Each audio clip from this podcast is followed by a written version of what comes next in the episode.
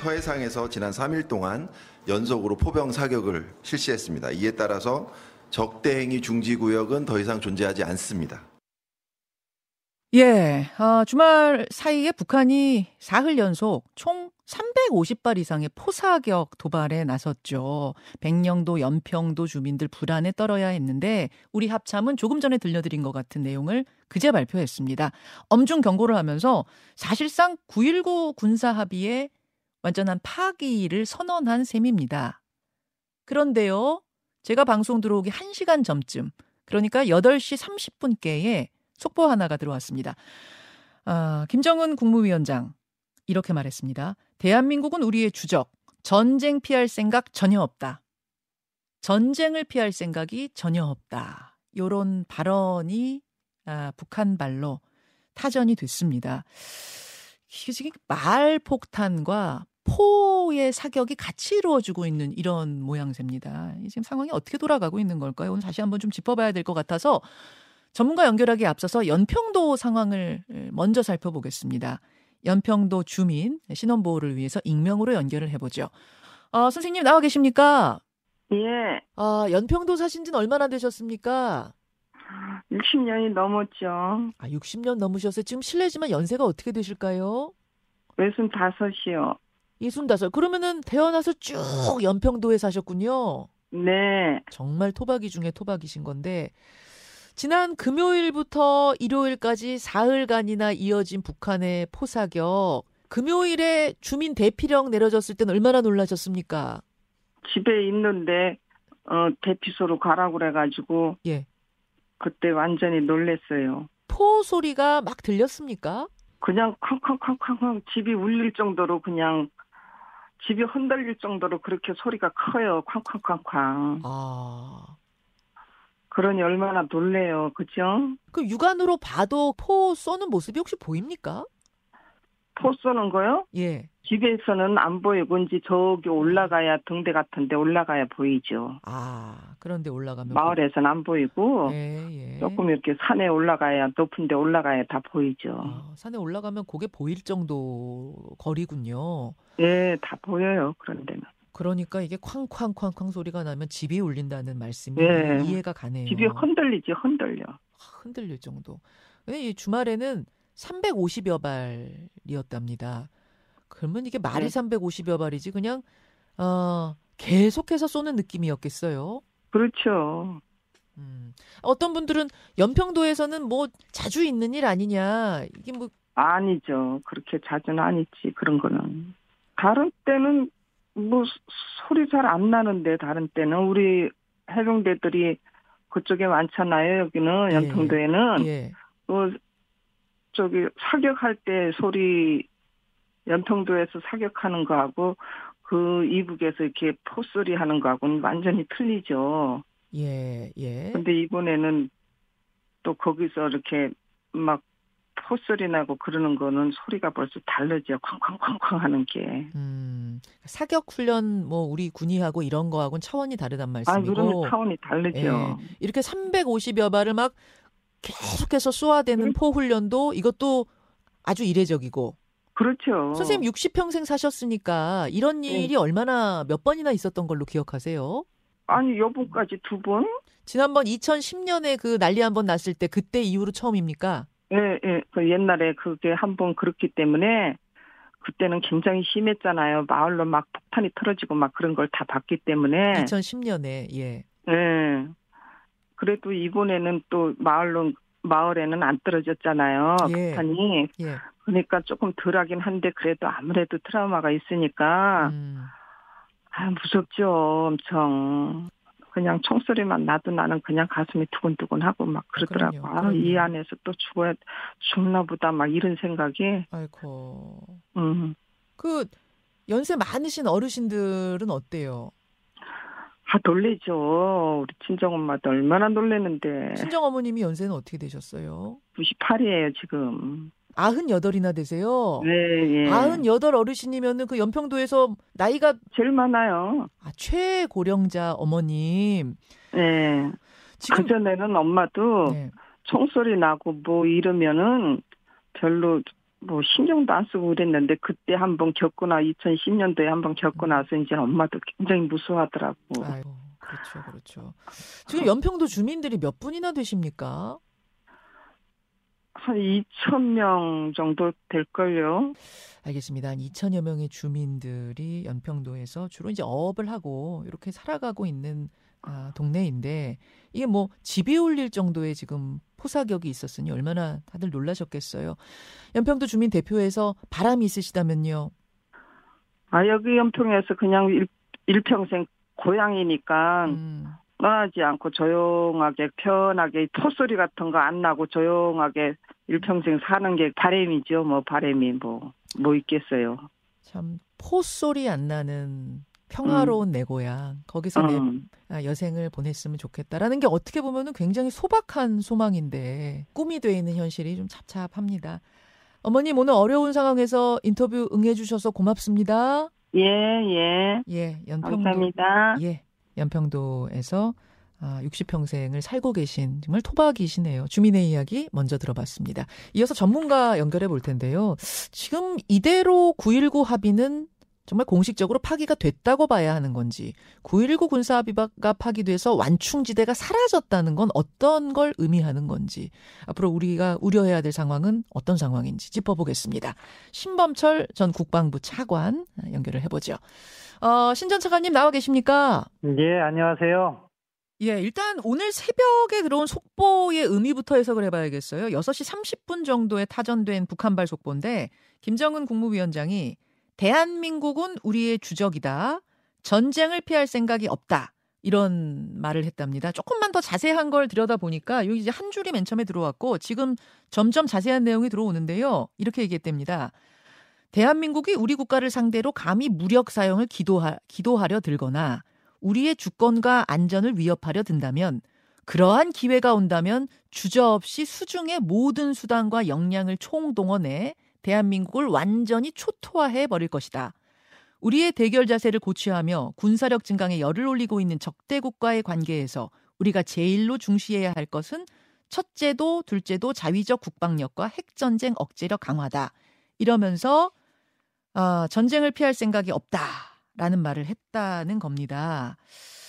아, 지난 연말에도 센 발언 있었잖아요. 그때는 그 적대적인 두 국가로 완전히 고착됐다 이런 말 했던 기억이 나는데 이거 뭐 연말에 이어서 두 번째 말폭탄이라고 봐야 되는 건가요?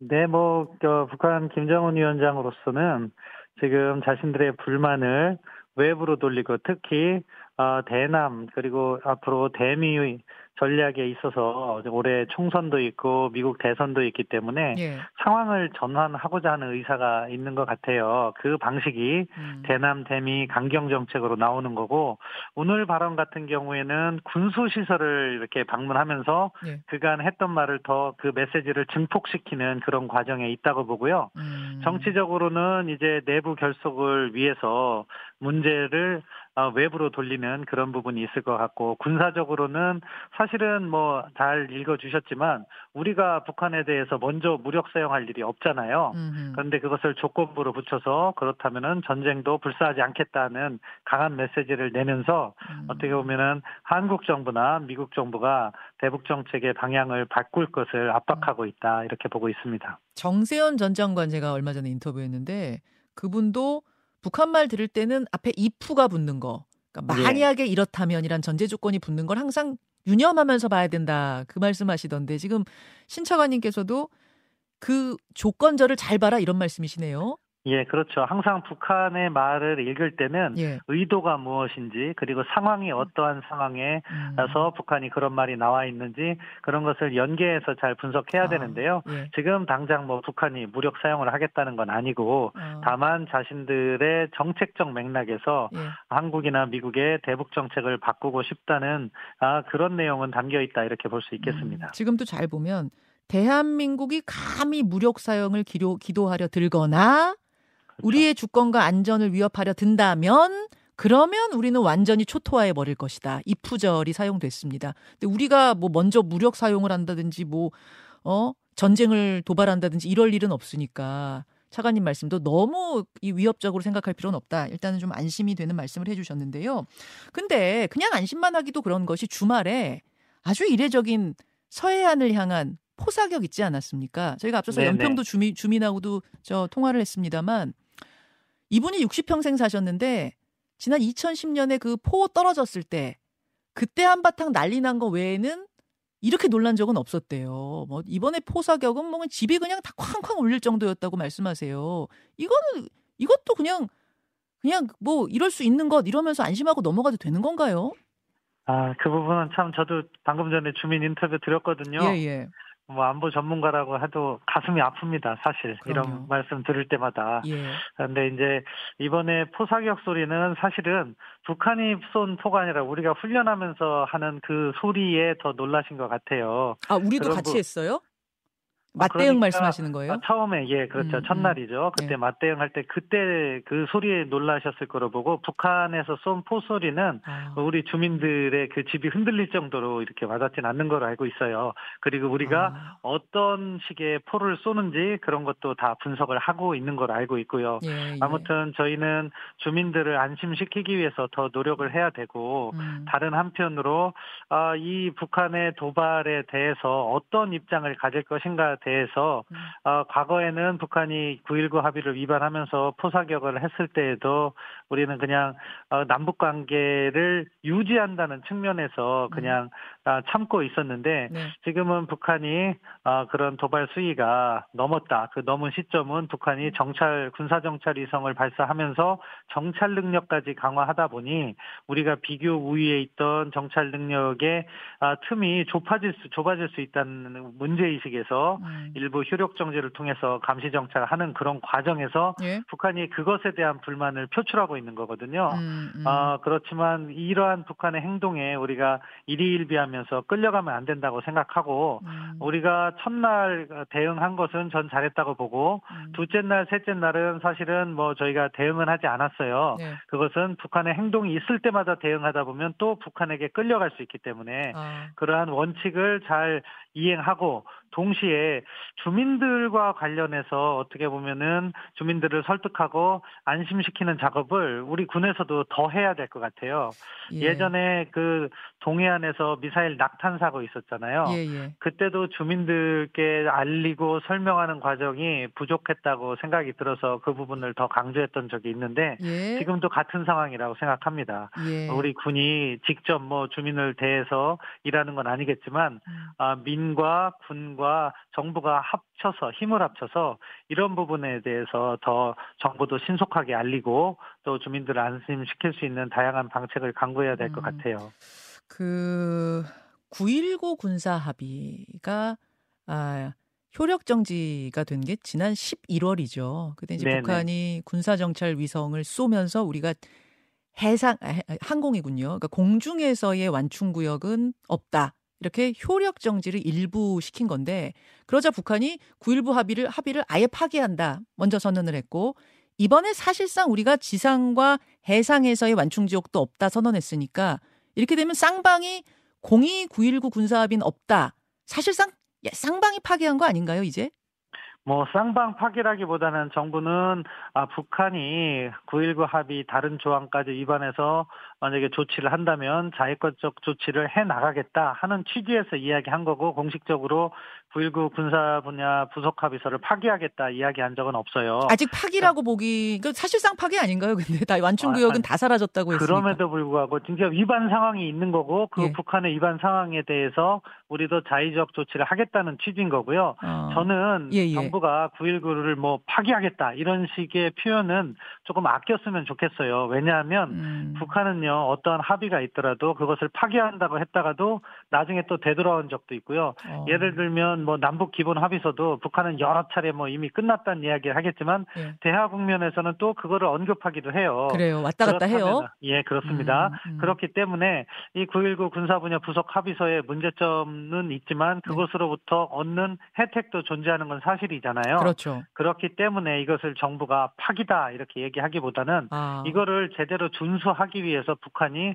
어떠한 조치를 해나갔으면 좋겠다는 식으로 계속해서 9.19의 아, 명맥은 이어가면서 음. 이 대화의 국면은요 좀 아쉽긴 하지만 사실은 지금 현 단계에서 조금 어려운 분위기가 종성되어 있잖아요. 그렇죠. 미중 관계도 안 네. 좋고 네. 뭐 북한의 행보라든가 남북 관계의 음. 현실도 있고 그런데 음. 이 흐름이 지속되진 않아요. 또 음, 음, 어느 음. 순간 대화의 시점은 만들어지고 그 대화의 시점은 미중 관계에서부터 시작되거나 음. 또는 남북 관계에서부터 시작되는데 지금 상황에서는 미중이 먼저 대화의 물꼬를 터야 음. 한반도 문제에 대해서 논의가 시작되고 다시 대화 분위기가 조성될 수 있거든요. 알겠습니다. 그 알겠습니다. 분위기가 올 연 말이나 내년 초에 있을 가능성이 높다고 봐요, 저는. 그때를 그러니까 그- 생각하면서 차관님, 그렇죠. 그때를 생각하면서 우리 입에서 먼저 팍이란 말은 쓰지 말자. 우리가 대응하는 정도로 수위를 맞춰서 관리를 해가자라는 말씀까지 듣는 것으로 하겠습니다. 오늘 고맙습니다. 예, 감사합니다. 신범철 전 국방부 차관이었습니다. 김현정의 뉴스쇼는 시청자 여러분의 참여를 기다립니다. 구독과 좋아요, 댓글 잊지 않으셨죠? 알림 설정을 해두시면 평일 아침 7시 20분 실시간 라이브도 참여하실 수 있습니다.